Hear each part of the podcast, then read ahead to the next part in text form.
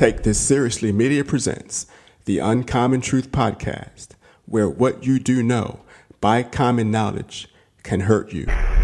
We live in a world where a serious, intentional intellect leading the masses astray counts on you to follow along. Get the tools to equip yourself with the uncommon truth you need to not be taken by this intellect. Are you ready to take this seriously?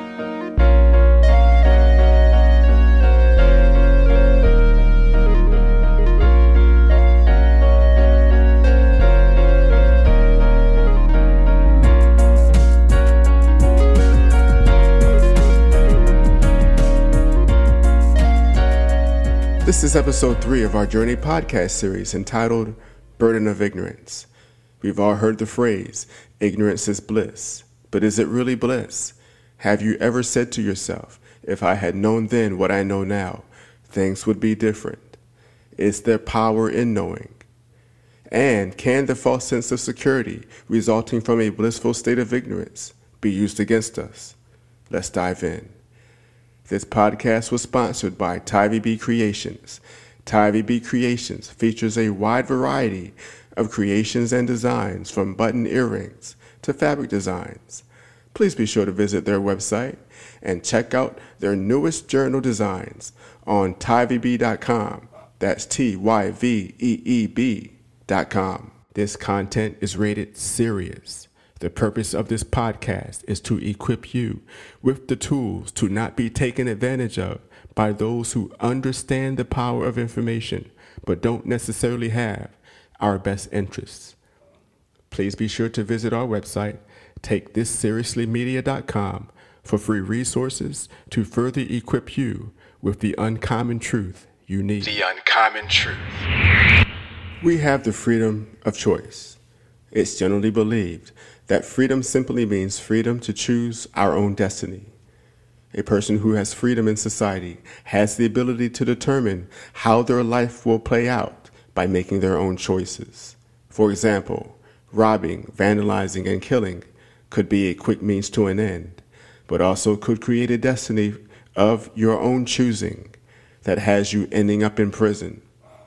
By the same token, getting an education and a job and being a part of the middle class workforce could demand years of your time, but also could produce a destiny of building a solid name and reputation as an upstanding member of your community.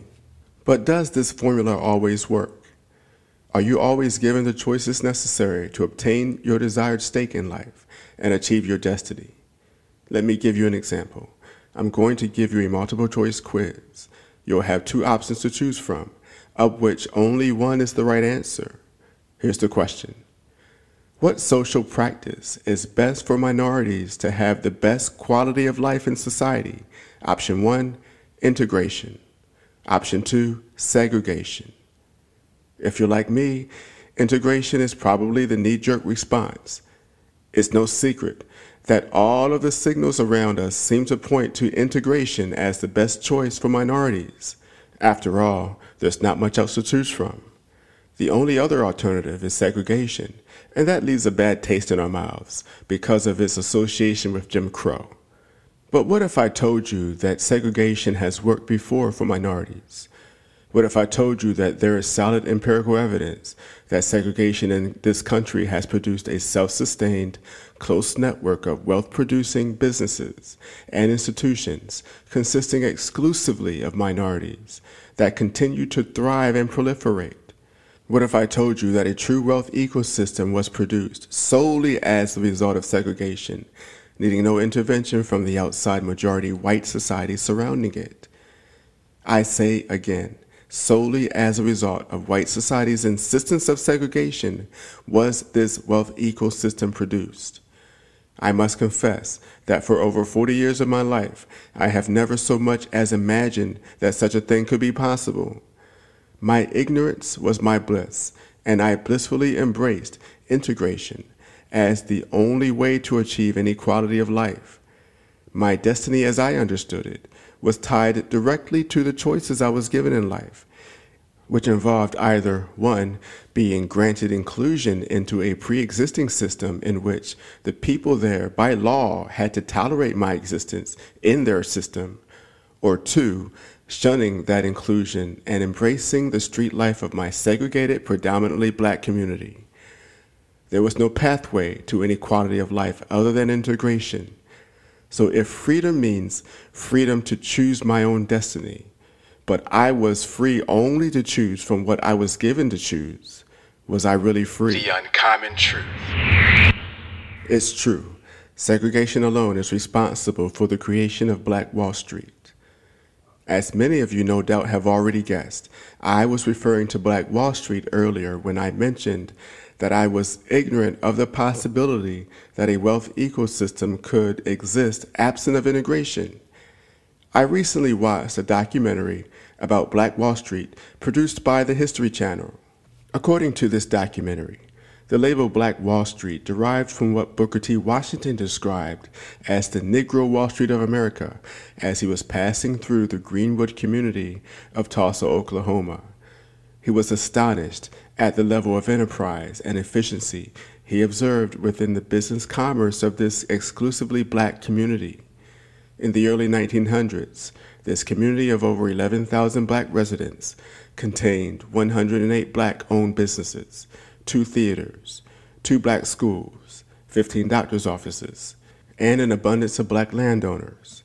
Having already gained national recognition, this community became a lightning rod for attracting black people everywhere to come to a place where they have the real potential for land ownership and where they are accepted to join in and take part in building a life for their families. But what I believe is its most important achievement of all is the unsung nature of how it came into being. This was not some racially motivated statement by black people, as if to say, I can't compete with the white establishment. Black Wall Street came into being exclusively because black people were segregated, confined to the community of Greenwood, and prohibited from participating in any other business centers of the city of Tulsa. Black Wall Street was a completely unexpected side effect of white exclusion, and its proliferation was completely organic. Opposed to the History Channel's characterization that it thrived in spite of segregation and Jim Crow laws, it thrived because of the segregation that confined them to the community of Greenwood and because of the Jim Crow laws within the mainstream business centers of Tulsa, which aimed to diminish their sense of self worth and prohibit their participation in commerce. So this begs the question if segregation produced Black Wall Street, is segregation inherently a bad thing? Can it possibly be beneficial as an alternative to integration and as a pathway for creating the potential for quality of life? Was my ignorance of the fact that segregation caused Black Wall Street merely due to my not having encountered this information yet? Or is there more to it than that? Let's consider the so called race riot that burned Black Wall Street to the ground.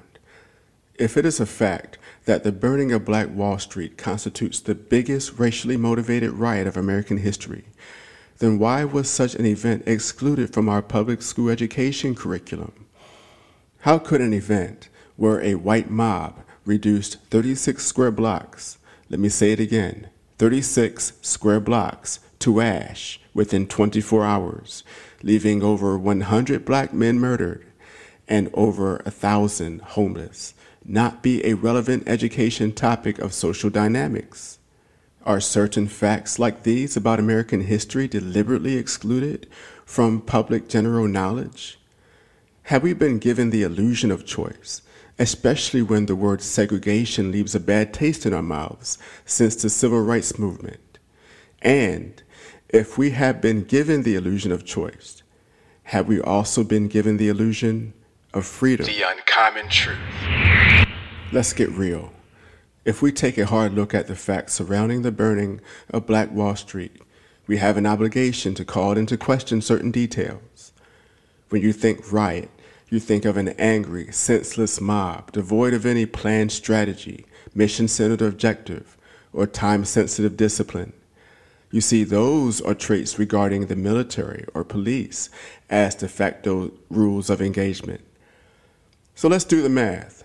36 square blocks within a 24 hour period, reduced to smoldering rubble.